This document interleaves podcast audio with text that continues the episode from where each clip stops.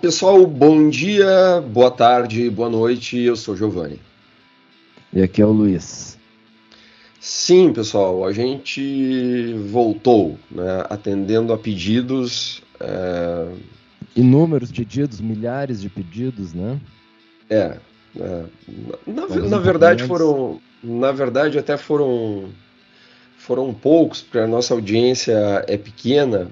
Entretanto, a qualidade da nossa audiência é incomparável. Né? É, as na proporção sempre... foi o caso também de é, E as pessoas sempre nos desse tempo todo que a gente que a gente parou, as pessoas sempre nos volta e meia algumas pessoas entravam em contato, é, só nos mandando dizendo que estavam com saudade, esse tipo de coisa, e nos mandando mensagens assim de de apoio, de carinho. Então a gente resolveu voltar por conta dessas pessoas que gostam do que a gente está fazendo, do que a gente está fazendo aqui.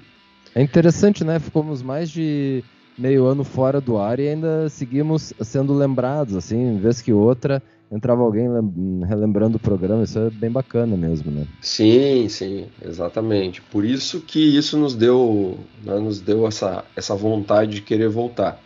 Infelizmente o Sergei desistiu, o Sergei não quer mais, então cada um tem a sua. Né? Tá num outro é, momento. Exatamente. E estamos, o Luiz e eu estamos, e o Guedes também, porque o, o Guedes agora ele se tornou o CEO dos punks cansados, então, inclusive, tudo que a gente falar aqui é de responsabilidade do Guedes, é ele que vai ele que vai resolver as coisas depois, então nós somos apenas ninguém, né, Luiz? É, nós, somos emprega nós somos empregados do Guedes. É, e, acho e é que menos, menos do que isso. que ele responda pra, por tudo que sair aqui, né? Exa isso, exatamente. Estávamos em contato com um novo terceiro elemento, mas que está é, tá fazendo mais é, mais onda, tá, tá, tá, tá fazendo de difícil, assim, tá pior do que jogador de futebol importante sendo disputado por vários clubes, sabe? Então a gente está conversando com o empresário desse, desse terceiro elemento. Mas por é, enquanto. Ele ainda, ele ainda não se tornou um ninguém, né? Exatamente, ele não se tornou ninguém, ele é um alguém ainda. Né? Pois é. É, mas então é isso. Esse, a gente não está preparado ainda para voltar é, em definitivo, então a gente pode considerar esse como sendo um programa especial. Um Nos... piloto de retorno. Boa, melhor. Melhor, Luiz. Um piloto de retorno, exatamente. Uh, perfeito. E vai ser sem edição, tá? Sem edição. Inclusive, os nossos próximos programas serão sem edição também. A gente gastava muito tempo fazendo edição e a gente quer aproveitar melhor esse tempo fazendo, enfim, roteiro, pesquisa e também conseguindo integra, in, entregar, na verdade, é, mais episódios para vocês. É, nós estamos mais punks e mais cansados, né? O tempo passa e é isso que acontece. Isso, isso, isso mesmo. Uh, uma outra coisa que a gente estava combinando, uh, o Luiz, uh, o Rodrigo, o Guedes e eu, é que a gente iria. A gente estava pensando em colocar mais humor no programa. Nos nossos programas, alguns tinham né, é, inserções de humor, ou pelo menos tentativas disso, né? Mas uh, a gente está lá assim no, nos podcasts como sociedade e cultura. Então a gente fez alguns programas, inclusive pretensamente sérios, e outros que misturavam alguma pitada de humor. E a gente pretende aumentar né, essa, essas inserções. É, talvez humorísticas, não sei se essa é a palavra, né, Luiz? Talvez é, uma, um espírito porque, mais na verdade, punk o humor que saía é um humor meio espontâneo, uma coisa que saía na hora, a gente não ficava planejando, ah, vamos dizer algo engraçado aqui, era é, como uma conversa, que de vez em quando sai algumas coisas assim, que Isso. algumas pessoas podem achar graça, ou dar, fazer um, dar um sorrisinho, mas é, não era é. nada assim, não é aquele, tipo, sei lá, uh, uh, pretinho básico, os, os caras têm uma preocupação, temos que colocar humor nisso aqui. Né? É, exatamente. Não, é tá gente... Se é. não tiver graça nenhuma, foda-se também. Isso mesmo. Tá? O Jorginho é humorista mesmo, então. Não. Mas a gente queria deixar a coisa talvez um pouco mais, mais solta, mais. Isso, mais, mais esculhambada. Só que né, hoje nós estamos gravando numa sexta-feira 13 né, de janeiro de 2023.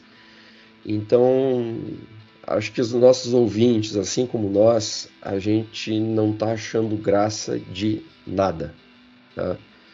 É, pelos fatos, obviamente, ocorridos no domingo, dia 8 de janeiro de 2023, que foi aquela invasão bárbara é, em Brasília. Tá? Então, uma tentativa de golpe de Estado. E isso, apesar de alguns dias depois o pessoal até começou a fazer alguns memes sobre isso, algumas piadinhas, eu sinceramente eu não consigo achar graça de nada e relacionado a esse assunto e até mesmo de outros assim. Eu estou realmente num, num baixo astral sem tamanho. Eu não sei quanto a você, Luiz. Não, a mesma coisa, né? Não, não tem como uh, achar graça. Eu até acho que tu, foi, tu pegou leve, na verdade. Eu tô puto com tudo que aconteceu, né? Assim, é uma coisa re revoltante, né? Não tem como.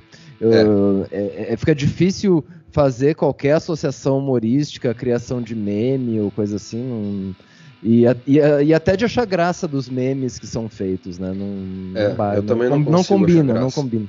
Não. É, é, são aquelas coisas aqueles acontecimentos que não suscitam humor, né? Com, com os quais não se brinca, vamos dizer assim. Uhum. Né? Pelo menos eu me sinto dessa, dessa forma. É, e acho que a palavra é essa, eu tô puto também. Eu tô, sabe, acho que eu nunca senti tanta raiva na vida, tanta indignação na vida. É. Acho que eu tô vazando raiva, tô vazando indignação. E até a gente ter escolhido fazer o programa hoje, e por coincidir também é uma sexta-feira 13, depois a gente vai falar sobre isso. É, o, o e eu, quando a gente começou o, esse podcast, um dos objetivos que a gente né, só recorreu aos, primeiros, aos primeiros programas era servir como uma espécie de terapia para a gente. O Luiz entrou nessa, nessa linha também.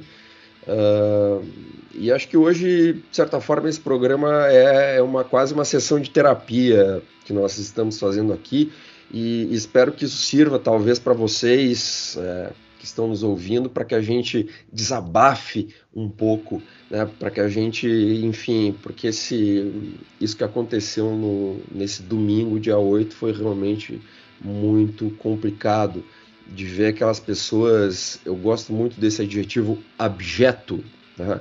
aquelas pessoas abjetas fazendo aquela Sim. barbárie. Tá? E, e o bom de usar esse adjetivo abjeto é que acho que nenhuma das pessoas que estavam lá sequer entende o que a palavra significa. Tá? Uh, mas assim, para ficar bem claro o que a gente quer dizer, assim como alguém abjeto, né, que são aquelas pessoas que invadiram Brasília, invadiram a Praça dos, dos Três Poderes no dia 8 de janeiro de 2023, tem alguns sinônimos do que é ser abjeto. É alguém que é desprezível, que é baixo, que é vergonhoso, que é vil, que é indigno, que é ignóbil. Outra palavra que eles não fazem a mínima ideia do que seja. Né?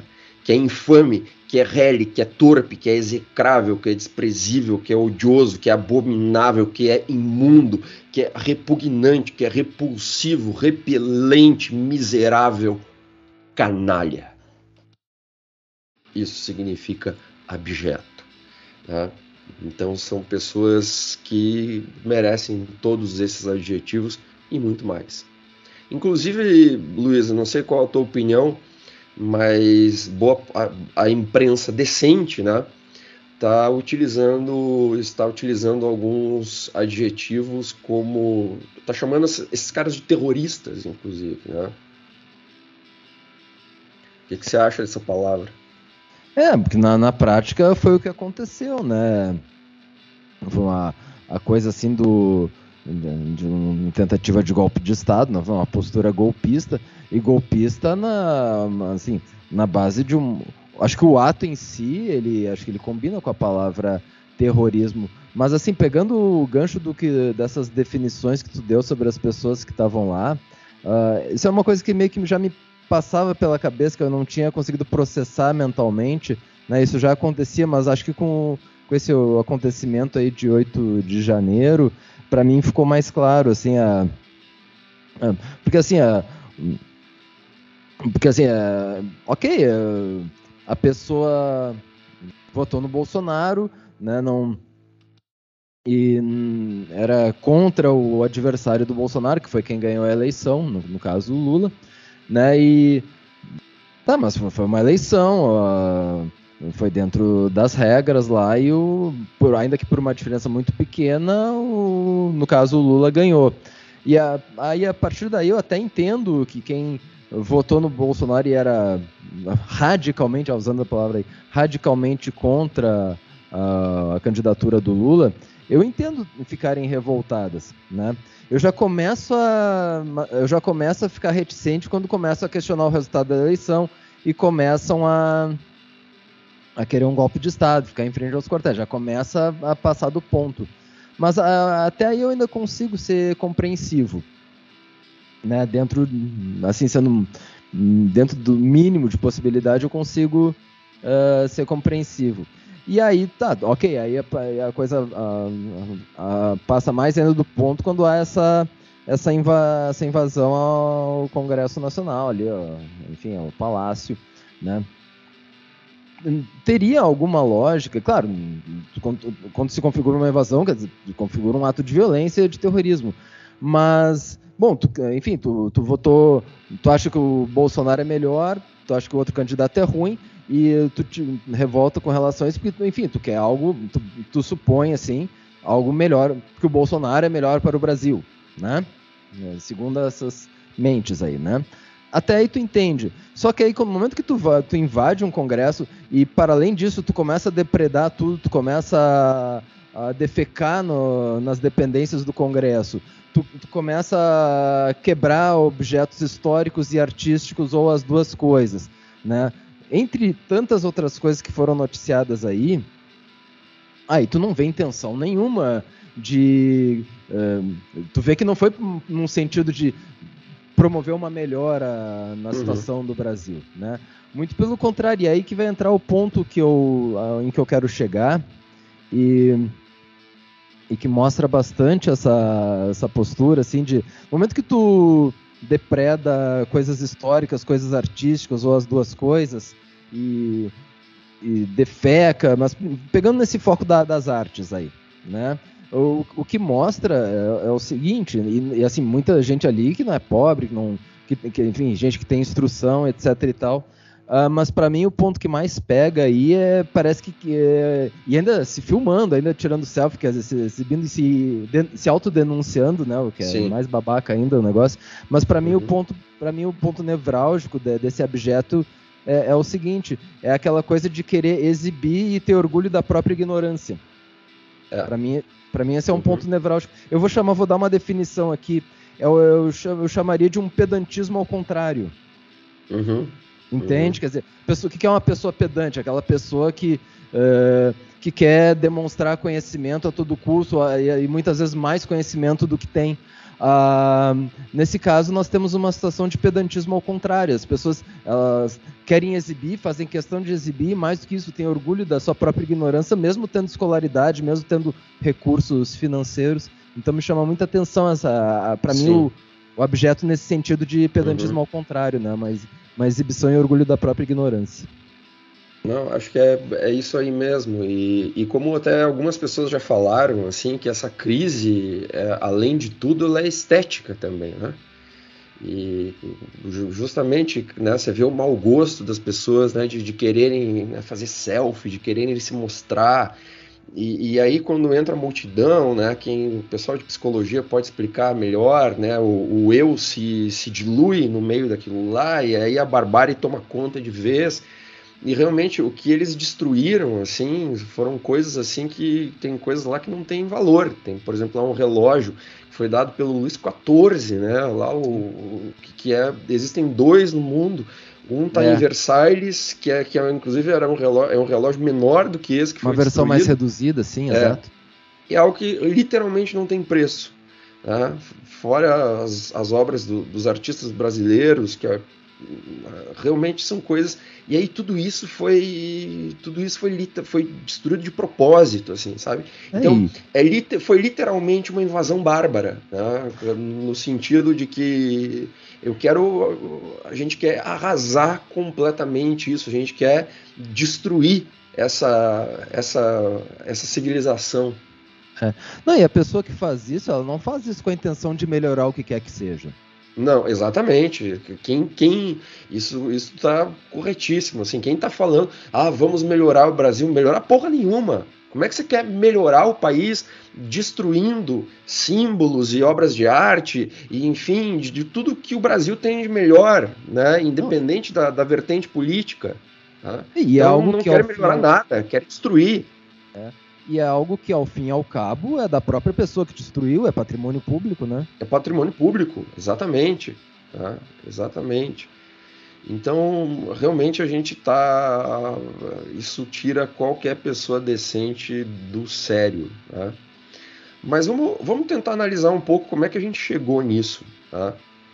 Uh, acho que aí tem um, um fator, primeiro, que a gente, além de não sermos comediantes e humoristas, a gente também não é historiador, né? mas a gente lê um pouquinho, né? alguma coisa até a gente sabe. Se a gente analisar, por exemplo, esses períodos né, do, nos últimos anos, a gente consegue traçar paralelos, e acho que a gente fez, até fez isso lá naquele episódio do, da, da origem do mal, né, Luiz? É, que a gente está num mundo hoje que é bastante. que guarda muitas semelhanças com o mundo pré-segunda guerra, ou até mesmo o período que compreende as duas grandes guerras mundiais, né, de, de polarização, de radicalização, de falta de conversa né, e, e, de não colocar mais assim é, a democracia como um, um, valor universal. E agora a gente percebeu de forma muito clara tá, que, que acho que talvez acho que muitos de nós achávamos isso, que a democracia já era um valor universal para a maioria da população ou para toda a população. E a gente viu que não é. Infelizmente não é. Que a democracia é algo, inclusive, razoavelmente frágil aqui no Brasil e até no mundo. E que se a gente não tomar conta da democracia, não lutar por, por ela, ela acaba. Né? Porque essas pessoas que invadiram né, é, Brasília no dia 8, uh, realmente democracia não é um valor que elas respeitam. De jeito nenhum. E assim, a gente está falando só das pessoas que estavam lá em Brasília, que foram até Brasília. Mas a gente sabe que muitas outras pessoas possuem também essa mentalidade e, inclusive, concordam com o que aconteceu, ou pelo menos não se opõem tão fortemente. Eu, ao longo dessa semana, eu ficava circulando assim pela cidade e observando, bom, daqui a pouco essas bandeiras do Brasil já vão sumir, né? Uh, porque uhum. assim, já era para ter sumido, porque em qualquer eleição que a gente está desde. Eu voto para presidente desde a eleição de 94, tu, Giovanni, provavelmente também. A gente acompanhou, acompanhou as eleições de 89, embora ainda não tivéssemos idade para votar. E independente de quem ganhasse ou de quem perdesse, né, tinha a comemoração e a frustração ali do vencedor e do derrotado. Aí no dia seguinte, ou no máximo no outro dia, já não tinha mais adesivo, já não tinha Sim. mais nada, já era parte do passado, bola para frente. E eu nunca tinha visto o que aconteceu eh, nessas eleições de eh, tipo, acabou as eleições e o pessoal continuou com as bandeiras, com os adesivos e tudo mais. Mas eu pensei assim, bom, já, já é tá, passou uma semana, continua, passou um mês, continua, passou dois meses, continua. Mas eu pensei assim, bom, agora com, com isso que aconteceu no dia 8, no domingo, pensei, bom, agora as bandeiras vão ser recolhidas. Não, muita gente continua uhum. com suas bandeiras. Então eu pressuponho que elas ainda, que elas de certa forma não estavam lá em Brasília, mas de certa forma elas apoiam essa, essa causa. É. Porque... Então não é só quem estava lá em Brasília que eu tô querendo Sim, exatamente. É. Porque uma coisa que você falou, que as pessoas têm o direito de votar em quem elas quiserem, né? mesmo que seja o maior canalha possível, imaginável, dentro do processo democrático elas votam em quem elas quiserem. Né? Então, e a gente teve já nessa desde o período da, da, da, redemocratização, que a gente não votou na, na, primeira, mas já na segunda eleição, desde a da volta da, da democracia, e sempre, sempre existiram candidatos é, peculiares, é, candidatos é, é folclóricos e por aí vai. Então, ok, tá? Faz parte, faz parte. Então você tem o direito de votar em quem você quiser. Então, quem votou e ponto, tá ok, tá? A gente não concorda, tá? Agora, a partir do momento, por exemplo, já começa a ficar complicado essas pessoas que foram lá fazer, rezar na frente de quartel, pedir é. a tal da intervenção federal. Essas pessoas aí, acho que elas já começam a ter culpa no cartório. Tá? Essas pessoas já estão ponto. pedindo um golpe. Né? já estão, na verdade, é, buscando algo não democrático. Então, sinceramente, eu acho que as, que as pessoas que estavam em Brasília né, nessa invasão, as pessoas que e as empresas uh, que patrocinaram essa Sim. invasão, eu acho que essa gente tem que ir para cadeia. Não tem é, outra. Foi, foi cometido um crime. Foi cometido um crime. Agora, as pessoas que estavam fazendo manifestações nos quartéis, é, acho que não existe nada escrito na lei que torne isso um ato criminoso, mas é no mínimo moralmente questionável, assim. Elas, assim, se, né, se a dívida moral, no mínimo, que as pessoas têm, era de, mesmo essas que não participaram da invasão diretamente, acho que elas tinham que pagar pelos pela destruição, né, pagar pelo prejuízo que porque de certa forma elas acabaram dando força, né, esses acampamentos que foram criados aí acabaram dando força, dando incentivo para muita gente realmente ir né, para lá e, e, e fazer a, esse, esses atos de, de, de barbárie, de, de terrorismo. Exato. Eu não chamaria, eu até não chamaria de crime, mas eu, é que teve assim. Uh não é crime, mas ao mesmo tempo também eu não chamaria de movimento pacífico, como muita gente definia esses acampamentos Sim. e tal. Uh, inclusive o prefeito de Porto Alegre, Sebastião Melo, né, dizer não, não, não, não vamos fazer nada porque não está interferindo, não sei o que, mas aí, aí, tem o seguinte, primeiro que já tem uma interferência no trânsito, não só calçada, cal, só de ter interferência no trânsito, na calçada da, das pessoas, dos pedestres, isso, não, não chamaria isso de um crime, mas já não é algo pacífico. É uma coisa que Sim. ali, no mínimo, intimida ou dificulta o, o, trânsito das pessoas. E em, caso, em várias cidades, por exemplo, se você, se, se, a pessoa, por exemplo, eles, é, eles exigiam que a pessoa buzinasse para dar apoio, né? Quem não buzinava eles não deixavam passar. Então, pois é. realmente, é. isso aí não tem, não tem muita coisa de pacífico nisso aí, não, né? É, exato. E assim, e, e alguns acampamentos, inclusive em Porto Alegre, eu não acompanhei, eu não estava lá, mas sei por relatos, que acabava interferindo no trânsito de automóveis, nas ruas. Então tu já tem algo que não é pacífico, que já gera uma interferência, e, e, e somado a isso, a esse tipo de atitude de ou buzina, não vamos, não vamos te deixar passar, ou vamos enfim, cometer algum tipo de violência. Uh, ou aconteceram violências contra jornalistas, né? E, uhum. Então, quer dizer, não dá pra. Eu não, não chegaria ao ponto de chamar de crime, mas pacífico não é. Sim, né? sim. E outra, uh, em, em, lugares em que, por exemplo, prefeitura diz que, é, que também não.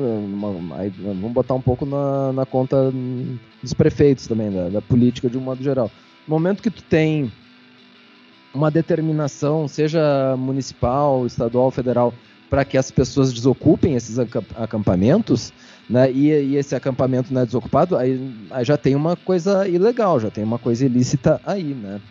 E no, no caso de Porto Alegre, o prefeito não apenas uh, uh, não mandou retirar, como ainda até referendou, apoiou com, a, com aquele argumento que muitos utilizaram de ser uma manifestação pacífica. Mas como a gente falou aqui, tem elementos suficientes, mais do que suficientes para não para a gente poder não considerar dessa forma. Né? Mas teve lugares que as pessoas pediram e as, pediram para sair, as pessoas não saíam. Né? É, é, então já tem uma é, coisa, um descumprimento de lei aí, né? É, é que na verdade, autoridade.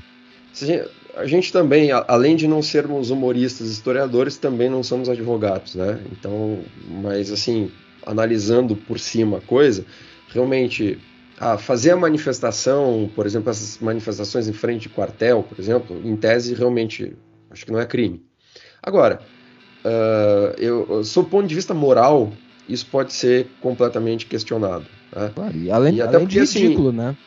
É, exatamente. Uh, se as pessoas estivessem lá assim mobilizadas, dizendo assim, não, estamos aqui mobilizados porque queremos um país melhor. Mas não, elas estavam mobilizadas porque elas queriam anular uma eleição que foi que transcorreu dentro dos conformes, dentro do processo democrático. Uhum. Então, isso não deixa de ser quase como uma, uma apologia né, a um descumprimento de lei. Não, e mais que isso, agora tu falou, tu tocou num ponto importante. As pessoas estavam lá não para manifestar o seu descontentamento uh, com o fato do seu candidato não ter ganho a eleição. Até e, tudo bem, exatamente. Direito, né? Mas uhum. a questão é que queriam anular a eleição, queriam que as forças ar armadas tomassem o poder, que, que, que destituíssem né, a, o processo democrático. E, e, e, aí nós temos, isso é uma definição que foi muito usada, um ato antidemocrático. Tu tem um atentado, ainda que verbal, uhum. mas não só verbal, tinha mas enfim, vamos pegar, mesmo que seja só verbal. Um atentado contra a democracia, quer dizer, querer derrubar uma democracia, ainda que em nível unicamente verbal, já se configura um crime. É, se realmente, se as pessoas estivessem lá assim, dizendo assim, não concordamos com a eleição, não gostamos do Lula, não gostamos de sei lá quem, tá? ok. Tranquilo. Até ok. Né? Já seria de novo ridículo, desprezível, etc. Né? Mas ainda tudo bem. Não seria Agora, nada muito mais do que ridículo, né? É, é. Como se ridículo fosse pouco, mas enfim, mas não, iria nada além disso, né? Isso. Agora, não, as pessoas realmente estavam querendo, estavam pedindo né, uma, uma ação antidemocrática, estavam querendo passar por cima do, do processo democrático, querer é, ganhar, na verdade, ganhar a eleição no, no, tapetão, ganhar a eleição de uma maneira antidemocrática. Então aí realmente é complicado.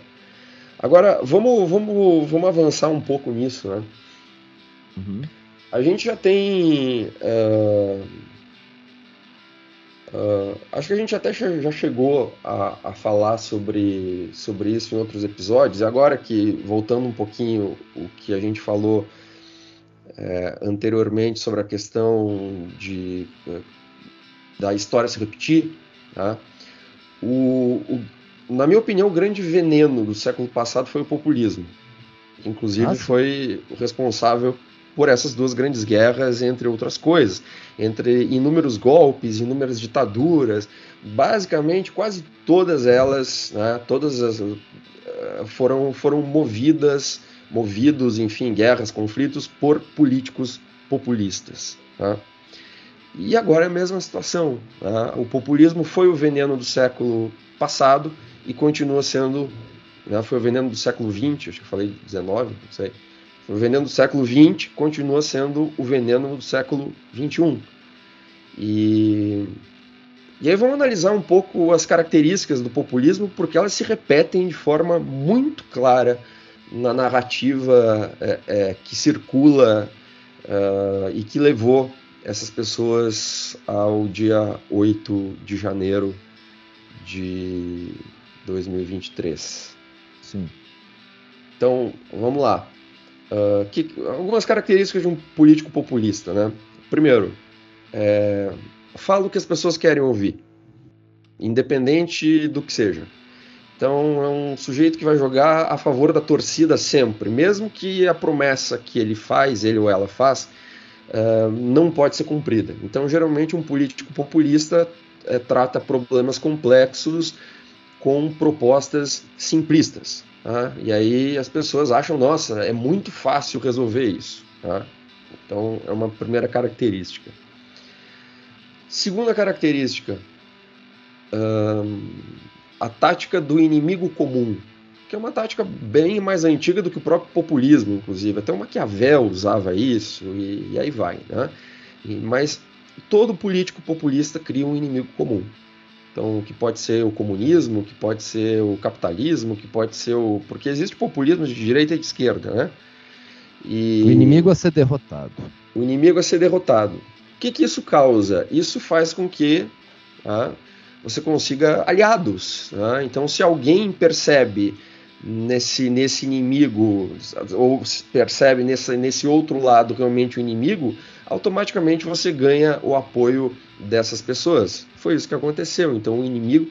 E assim, e, e o inimigo a ser derrotado na, nessa narrativa aqui no Brasil é o inimigo do comunismo, né? Como se algum dia o Brasil já tivesse sido comunista alguma vez na vida. Nunca foi comunista. Tá? no caso, o comunismo representado pelo Lula, que eu, aí pensa assim, e aqui não estou fazendo uma defesa partidária, nada disso, mas assim, o PT ficou 13 anos na presidência e o comunismo não foi implementado. Então é no, seria no mínimo uma incompetência né, do partido que está todo esse tempo e não conseguir implementar o um negócio. Né? Sim. Partido, é, se a gente é, fosse aceitar a ideia sim, de que queriam sim, implementar sim. o comunismo. Né? É, e aí existe, claro, uma confusão de termos entre o que é comunismo, o que é marxismo, o que é socialismo, o que é isso, o que é aquilo, só que essa gente não entende nada. Então, é, elas, elas se movimentam por, por palavras de ordem, na verdade, né? por adesivos que simplesmente, ah, é comunismo, ah, e aí vai. Né? Não sabem o que, uh, que é. Não. Então, isso aí. É, então, essa, essa, essa questão do inimigo comum. Uma outra coisa que um populista sempre faz é é, incitar o medo, a raiva e o ódio. Tá? Sim. E, e, se colocar como uma barreira, né? como um, alguém que pode defender essas pessoas dessas ameaças. Então cria um inimigo comum, consequentemente uma ameaça. Isso tudo gera medo, né? gera raiva, gera ódio, e o sujeito se coloca como não, vote em mim que eu vou ser a barreira, que eu vou impedir que tudo isso aconteça. É. Então, isso o é uma... político populista fez ou faz isso. É. E é interessante pegar um gancho aí rapidinho e que essa incitação ao medo, ao ódio, isso acontece. É interessante observar que isso acontece não só na esfera da política, né? Uhum. Na religião, né? Os evangélicos, né?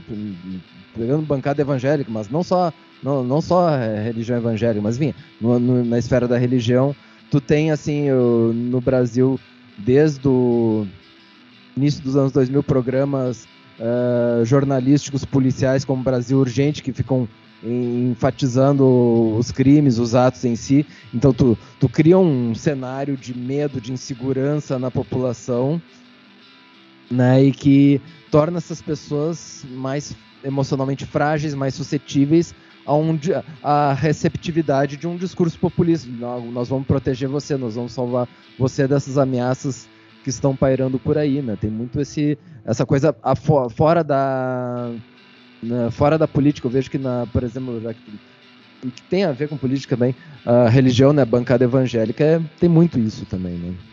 Tá. E, acabaram deixa, sendo muito atuantes. Deixa, me, me permita que eu discorde um pouco. À um vontade. Pouco tá, Luiz? Uh, eu acho que, em primeiro lugar, não dá para a gente generalizar é, essa questão com os evangélicos.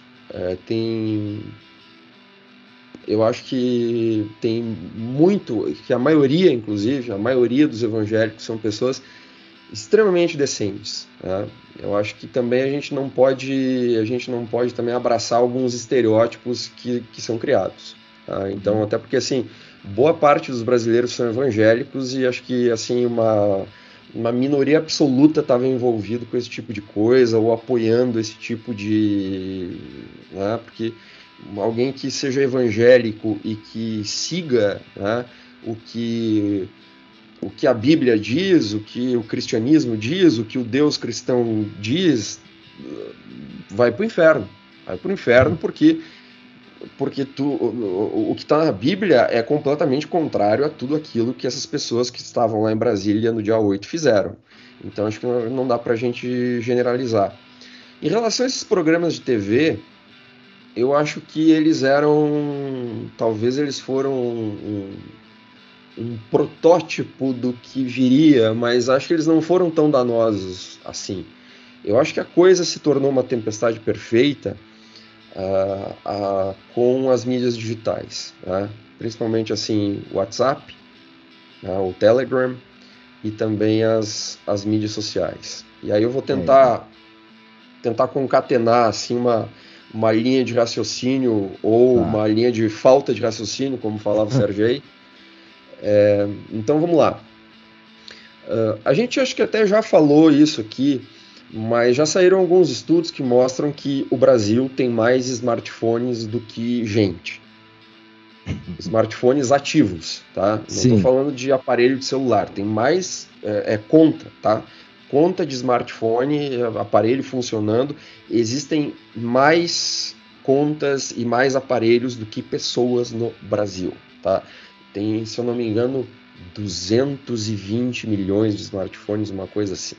Tá? É, um, é um número absurdo. E se tu falar assim, desculpa, só fazer um parênteses aqui. E se tu for falar assim, uh, número maior de smartphone, número de, de, smartphones versus número de adultos, porque aí tu não está contando toda a população, essa proporção fica mais desproporcional ainda, né? Eu, eu, não, eu realmente não sei. Esse, essa, não, tu, essa tu, tu, falou que tem mais smartphones do que pessoas. Sim. E se a gente considerar nesse grupo de pessoas só os adultos, aí fica uma diferença maior ainda. Ah, entendi. Sim, sim. Uhum, é. E, e aí o seguinte. usa smartphone, né? É. Ou não, não deveria, enfim. Mas uh, dentro desse, desse universo, tá?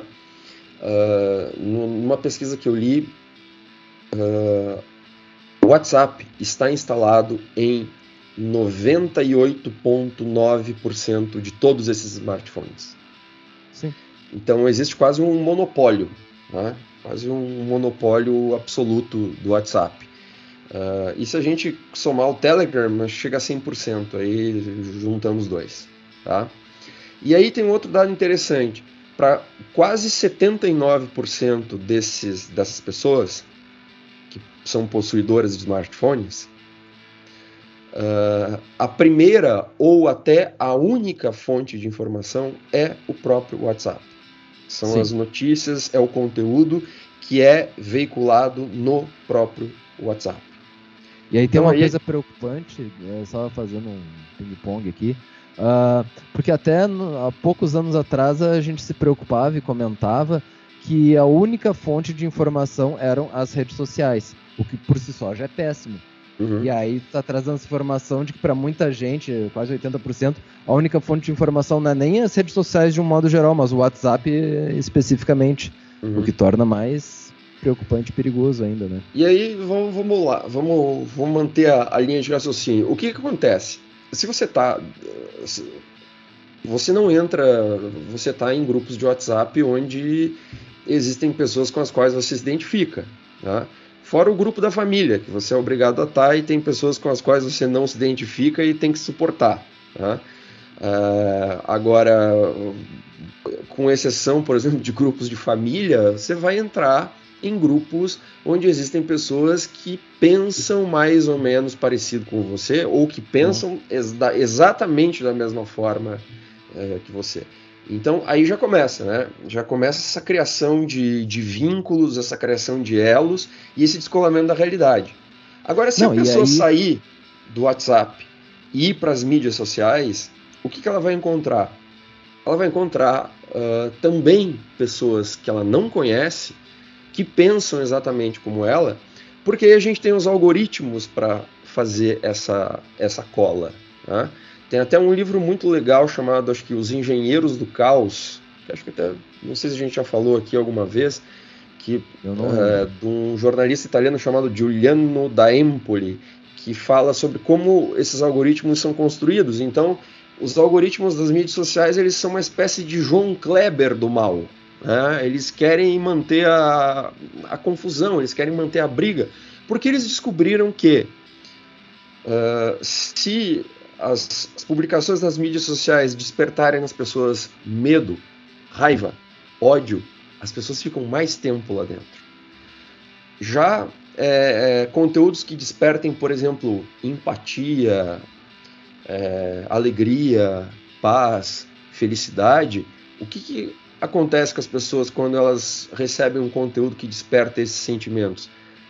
Elas vão sair, vão tomar um chopp com os amigos, vão passear com o cachorro, vão namorar, vão, sei lá, vão conversar com o vizinho, não vão ficar no celular né, o dia inteiro escrevendo bobagem.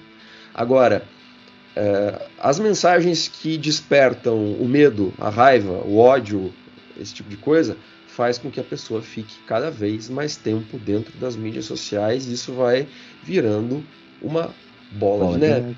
Uhum. E para completar, para ser a cereja do bolo aqui no Brasil, se a pessoa, depois de ter visto tudo isso dentro de seus grupos de WhatsApp, depois de ela ter visto tudo isso dentro das mídias sociais por conta que o algoritmo mostrou isso para elas, né, ela viu, ela também começou a receber uma, indicações, tanto no WhatsApp quanto nas mídias sociais, de um canal de TV, que era rádio, mas virou canal de TV que tem duas letras, a gente não vai falar o nome.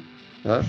e aí completa. Aí a pessoa liga a TV e tem um cara lá dizendo exatamente aquilo que ela leu no WhatsApp, que ela viu no Twitter, e aí a, a, bolha se fecha, a bolha se galvaniza, e não é uma bolha de, de sabão, virou uma bolha de, de aço, uma bolha de concreto, que realmente eu não sei como faz para para furar.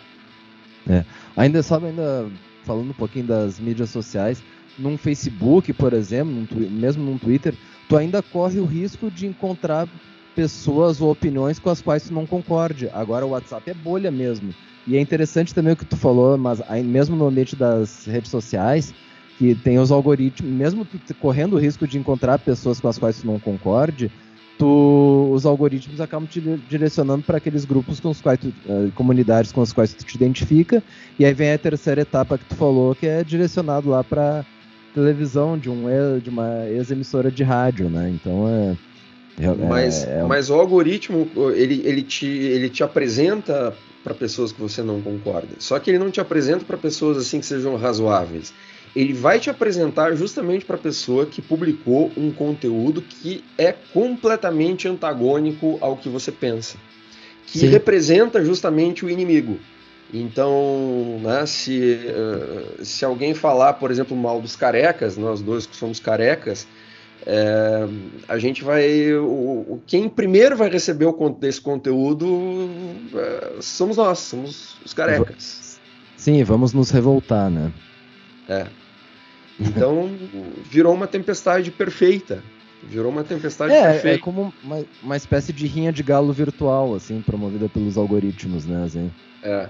é. E, e, é interessante esse razão da rinha de galo, é que assim como os galos, as pessoas quando vê elas estão brigando e nem sabem por que estão brigando, né? É, Sim. Nem sabem direito, nem sabem ao certo. Ou pelo menos, quer dizer, sabem por que estão brigando, mas não sabem a origem que deu origem a essas brigas. Eu não sei se tu completou o teu raciocínio aí, se quer falar mais alguma coisa, mas me veio uma, me vieram uns raciocínios aqui também.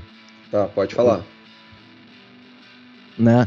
Até essa questão, esse, de certa forma, retoma umas coisas que a gente já tinha conversado sobre o comunismo, né? E sobre a nossa trajetória de acompanhar eleições, que nós somos da mesma faixa etária, então nós acompanhamos basicamente as mesmas coisas. Eu lembro que em 89, nas primeiras eleições que tivemos após o, uh, o golpe de 64, eleições diretas, né? Uh, eu lembro que primeiro, uh, prime inicialmente no primeiro turno por parte do Paulo Maluf, que era candidato, e depois no segundo turno o Collor eh, tomou emprestado essa mesma ideia de propaganda política televisiva, que era mais ou menos era uma peça mais ou menos assim. Uh, estão querendo modificar a cor da nossa bandeira. E aparecia a bandeira do Brasil se transformando numa bandeira vermelha. Né? E, só que assim, isso em, 80, isso em 89, né?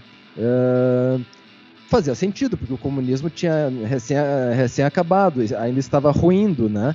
Uh, então, em 89 fazia sentido pensar dessa forma. Eu lembro que nas eleições de 94, no, já nas eleições de 94, se alguém fosse dizer algo desse tipo, era ridículo, não fazia o menor sentido, né? Era uma coisa que em 89 ainda dava para bancar uma ideia dessas e convencer alguém com isso. Em 94 já não dava, era uma coisa, seria uma coisa ridícula alguém dizer isso, tanto uhum. que ninguém dizia. Em 98 a mesma coisa, 2002 a mesma coisa, 2006 a mesma coisa. Uh, eis que né, 2010 a mesma coisa. Eis que uh, 25, 30 anos depois, começar nas campanhas, uh, já um pouquinho em 2014, mas principalmente em 2018, né, na, uh, nas eleições de 2018, esse discurso retornou quase 30 anos depois, assim, da ameaça comunista. Era uma coisa que fazia sentido na época. Né, 30, uhum. em 89, mas durante quase 20, durante pelo menos 25 anos não fazia o menor sentido dizer isso. E aí, de repente, assim, eis que em 2018, 30 anos, quase 30 anos depois, né, surgiu de novo a ameaça comunista, né? E, e isso tem muito uhum. a ver justamente com, os, com, o papel das redes sociais, no sentido das pessoas se bitolarem, se alienarem, começarem a viver dentro de uma bolha, né, viver uma realidade paralela. E aí, mesmo tu tendo a internet, mesmo tu tendo acesso à informação, quer dizer, com, com um ou dois cliques tu já consegue checar, apurar, ver se aquela informação procede ou não. Mesmo com essas facilidades promovidas pela internet, as pessoas tendo acesso a essa informação, elas se deixam convencer por coisas completamente estapafúrdias, né? Como, por exemplo, ameaça comunista 30 anos depois. O comunismo já acabou faz 30 anos. E aí tivemos também outra coisa, né? O terraplanismo, né? É uma coisa que uh, há 15, 20, 25 anos atrás seria impensável alguém defender uma ideia dessas, né? E mesmo hoje a gente tendo o acesso uh, ultra potencializado à informação, mas como a internet Na verdade, também essa, ela gera... essa ideia, acho que desde o Galileu é impensável quem defender o... Exato, é, exatamente. E é desde o Galileu. E... Mas aí que tá, as pessoas, nisso de viver numa bolha, de viver numa realidade paralela, uh, acreditam nesse tipo de coisa, em ameaça comunista, em terraplanismo, né? E aí que a coisa se Isso, isso é interessante o que você falou, porque, ou seja, essa gente abjeta eles não se deram trabalho nem de inventar uma narrativa que fosse criativa, ao menos, né? Podia ser uma nova. Ah, sim. Um novo nova inimigo, ameaça. uma nova ameaça, mas. E que existem, né? Mesmos. Existem, né?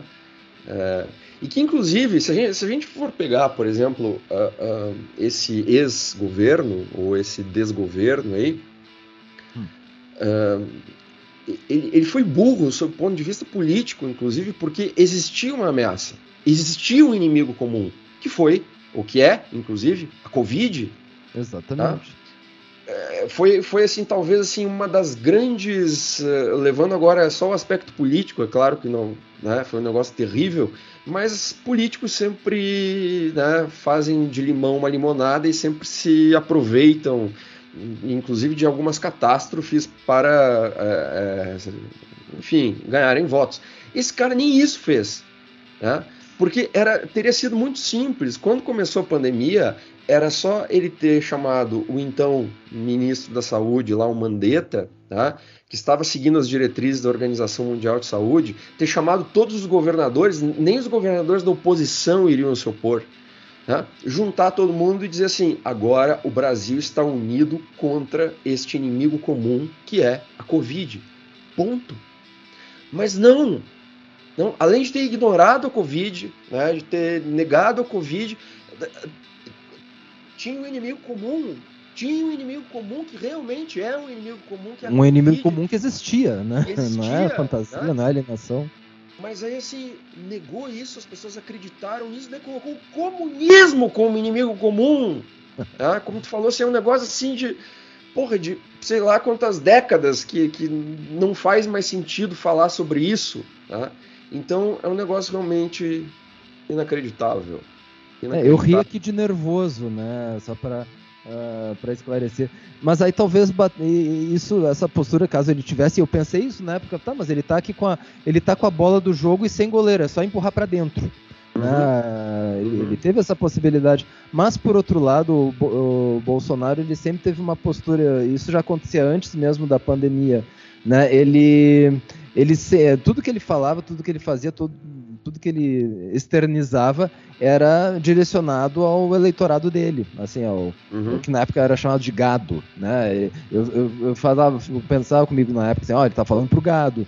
E, a, e, no período da pandemia ele resolveu manter essa postura, talvez, que tem a ver com o populismo, de, falar, de falar pro seu público, né? Uh, mas ao mesmo tempo, eu não sei se foi se, se, se o saldo foi se o saldo em termos eleitorais, em termos de votos, foi positivo. Eu desconfio que não.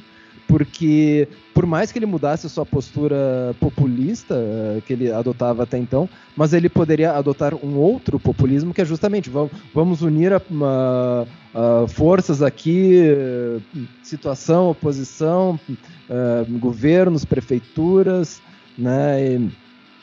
E, diante de um inimigo que realmente existe, esse é o inimigo a ser vencido nesse momento e era um inimigo concreto e, de, aí com essa postura populista chegar no período eleitoral e dizer eu fui o cara que combateu e derrotou o, o, corona, o a ameaça coronavírus, do coronavírus, entendeu? Ameaça coronavista, né? Sei lá. Uh, e quer dizer, ele trocaria um populismo por outro populismo, mas, mas é bem possível que fosse um populismo mais eficiente e talvez o resultado da eleição para ele fosse outro. Né? Ah, com certeza. E que tivesse. Ele não, ele não precisaria, inclusive, ter feito nada, como ele não fez nada. Né? Ele, ele, era só ele ter comprado vacina antes de todo Eu ia mundo. falar isso. Se e ele... a, capacidade, a capacidade de distribuição de vacina é, que o SUS tem. É. Uh, a gente, o Brasil ia ter conseguido vacinar todos os, os brasileiros e também a América Latina, se bobear. Tá? É. Então, se ele tivesse feito só isso, tendo sido um populista um pouco mais inteligente. O problema é que a gente não, não pode dar ideia, né? Então, ele, tinha, ele tinha ganho a eleição do primeiro turno, inclusive, eu acho. Sim, sim. Se ele, se ele não demorasse nove anos para assinar o negócio lá da Pfizer, ele teria ganho. Ah, era, era fazer isso, juntar os governadores, seguir as, as diretrizes da OMS, ter sido um dos primeiros países a comprar vacina. Não existe, acho que quase país nenhum que tem essa capacidade do SUS de distribuir, de vacinar um, um, país continental como o nosso. Tanto que nos Estados Unidos os caras tiveram que inventar uma, uma situação de logística que foi completamente absurda. É, tem gente, inclusive gente que conhecemos é, comumente, né, que, amigos comuns, né, que, uhum. que, gente, que nos Estados Unidos os caras tomaram vacina em boteco. O cara foi num boteco e foi vacinado dentro do boteco. O cara tirou uma vacina de dentro de um freezer lá, a gente vacinada em farmácia, em supermercado, não sei o que. Isso aí não é lugar para se vacinar ninguém. Isso aqui, isso aqui no Brasil, inclusive até contra as normas sanitárias, né? Mas eles fizeram isso porque não tinha esse esse sistema de, de distribuição como a gente tem aqui. Exato, então... é, foi um, deu uma, nesse período da Covid, da, da pandemia, é, ficou muito claro esse contraste entre os Estados Unidos e o Brasil, do, do Brasil ter um sistema público, gratuito e eficaz de distribuição, uh, ter um Instituto Butantan uh, uhum. capaz de produzir vacina própria, né? Então era era só não ter a, o governo Bolsonaro não ter atrasado lá a assinatura de outras possibilidades de vacina, ter feito só o normal, sem o normal, não ter nada. inventado cloroquina, ivermectina, essas merda toda aí e pronto. Né? É. Então foi, foi e, um negócio e fazer um discurso ainda, vamos nos unir para... Uh, vamos nos unir que rapidamente derrotaremos esse inimigo. É, que, que, que era, um, era um inimigo que realmente verdadeiro que estava nos não, prejudicando, né? E ele ainda poderia ser aproveitado de um possível e provável contraste que haveria entre a realidade brasileira, de já resolver rapidamente o problema, com outros países, que ainda, como os próprios Estados Unidos, que ainda estavam penando, né? Enfim, ele, te, ele teve a bola do jogo sem goleiro e era só dar um toquezinho para empurrar para dentro e não fez isso, né? É, mas acho que vamos, vamos encerrar essa parte do assunto antes que o Carluxo entre em contato com a gente para nos pedir ideia, né? Aí não. Sim, melhor, melhor, melhor, não. É, melhor não, né? Bem, mas uh, para encerrar, a gente vai a gente vai ouvir, na verdade a gente vai encerrar com um áudio, tá? Do nosso querido Ninguém 4 Rodrigo, que ele traduziu uh, 10 verbetes do Dicionário do Diabo do Ambrose Bierce que já falou algumas vezes aqui no nosso programa, que vai ser o Ambrose Bierce. Eu proponho que até a gente faça um episódio inteiro sobre ele, que talvez ele seja um patrono do nosso programa, né? Vai ser o Ambrose Bierce vai, sei lá, vai encarnar no, no Rodrigo, em você, em alguém, no Guedes, talvez assim, né? A gente vai vai ser um programa psicografado Eu é... acho que ele está acima de todos nós, inclusive do Guedes, né? Acima do CEO, assim, é uma, ah, é uma, é uma entidade do. Pode ser uma entidade desse podcast. Sem, som, sem sombra de dúvida. Mas a gente acabou, não, antes de a gente ouvir é, esse, esse áudio do, do Rodrigo, participação dele, vamos falar sobre a sexta-feira 13, já que o título a gente estava falando de sexta-feira 13, hoje é uma sexta-feira 13, né? Exato. Então, e que aí a gente vai fazer uma proposta, inclusive, tá? É, a sexta-feira 13 tem esse mito em torno do dia, né? Que ah, é um dia do, do azar, né? De mau agouro. E, e só para não me estender muito, as raízes disso, assim, existem algumas que são mais, mais citadas, como por exemplo, lá uma da mitologia nórdica, né? Nórdica, nórdica, nórdica. Né? Nórdica. Que, uh, que o, o deus lá, o Odin, é, convidou outros deuses para um banquete e deixou de fora o Loki, que era o deus da confusão, o deus da briga. Tá? Inclusive até fizeram uma série agora do Loki. Para mim, Loki é aquele brilhante disco do Arnaldo Batista. É, eu ia enfim, falar, eu ia falar. Você tá pensando que eu sou Loki, bicho. Né? Então. Mas enfim, é, é, tem uma vertente disso aí, né? Na mitologia desses caras aí. Agora, também tem uma, uma vertente da mitologia cristã, que quando Jesus convidou os apóstolos né, para a ceia, existiam 13 pessoas sendo que a décima terceira, o décimo terceiro convidado que chegou era Judas, o traidor. Né? Uhum. E aí também tinha uma questão com o dia sexta-feira. É, segundo também a mitologia cristã, Jesus teria morrido em uma sexta-feira. Não se sabe se isso é verdade, né? mas segundo a mitologia, ele teria morrido numa sexta-feira. Isso na Idade Média acabou gerando é, um, uma questão sobre o justamente o contrário do que é hoje, né? Que tem aqueles memes, a sextou, né? Que é o início do final de semana. Na Idade Média, sexta-feira era um dia ruim, porque era um dia que, que era considerado que as bruxas é, conversavam e saíam voando por aí. Que eu não sei o que tem de ruim nisso, né? Eu gostaria muito de participar de uma festa de bruxas, sair voando com elas e jogando feitiços e maldições contra essas pessoas que invadiram Brasília no dia 8 de janeiro de 2023. Então eu proponho que a gente mude essa data, que a gente tire todo o significado negativo dessa data de sexta-feira 13 e a gente transfira para domingo 8. É. E Domingo 8 faz muito mais sentido que sexta-feira 13. Né? É, porque Passou realmente no 8 de, uh, no domingo, dia 8 de janeiro de 2023, a gente teve realmente um ato né, do obscurantismo, das trevas. E então vamos trans transferirmos a data, então vamos fazer essa proposta para os ouvintes. Eu acho justo, mas só um, um uma observação é que seguidamente sexta-feira 13 é associado a azar. E eu acho que o dia 8 de janeiro não tem nada. O que aconteceu não tem nada a ver com azar, né? Não, tem a ver com. Mas enfim, são. É maldade, tem a ver mesmo, com maldade mesmo. Tá? Canalice, então, né? É. Só, mas afora essa observação, eu acho, eu acho que é, faz sentido essa mudança de data, faz todo sentido.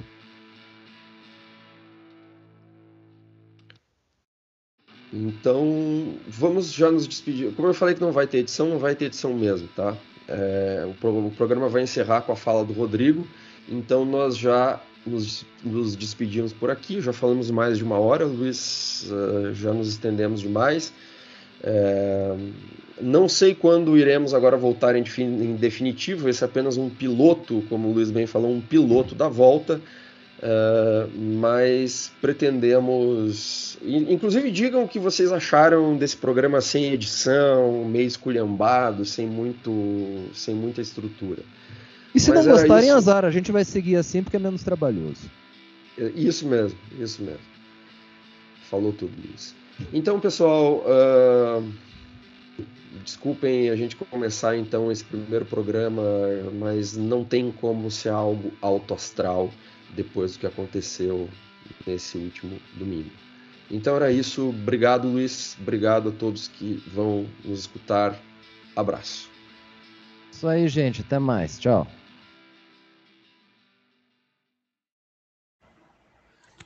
Bom dia, boa tarde, boa noite. Nesta edição especial, eu vou ler 10 dos 1184 verbetes que eu traduzi do Dicionário do Diabo de Ambrose Bierce, um monumental inventário da infâmia humana, uma das mais brilhantes obras satíricas da história da literatura. Lá vai.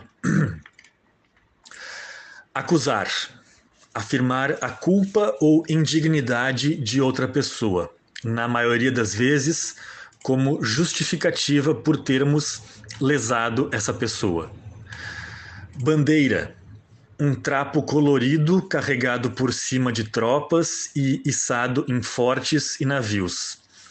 Parece servir ao mesmo propósito de certas placas que vemos em terrenos baldios refugos podem ser descartados aqui.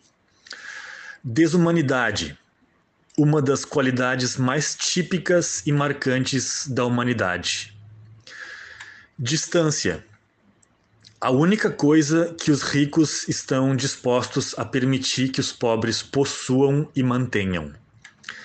Exército uma classe improdutiva que defende a nação, devorando tudo aquilo que poderia tentar um inimigo a invadi-la. Fome, uma doença peculiar que atinge todas as classes da humanidade e é comumente tratada com dieta.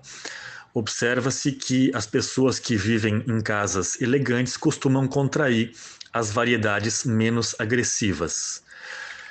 Impunidade, riqueza. Injustiça, um fardo que, entre todos aqueles que passamos aos outros ou carregamos nós mesmos, é mais leve nas mãos e mais pesado nas costas. Insano, viciado na convicção de que os outros são insanos. E por fim, patriotismo, lixo combustível pronto para a tocha de qualquer ambicioso que quiser iluminar seu nome.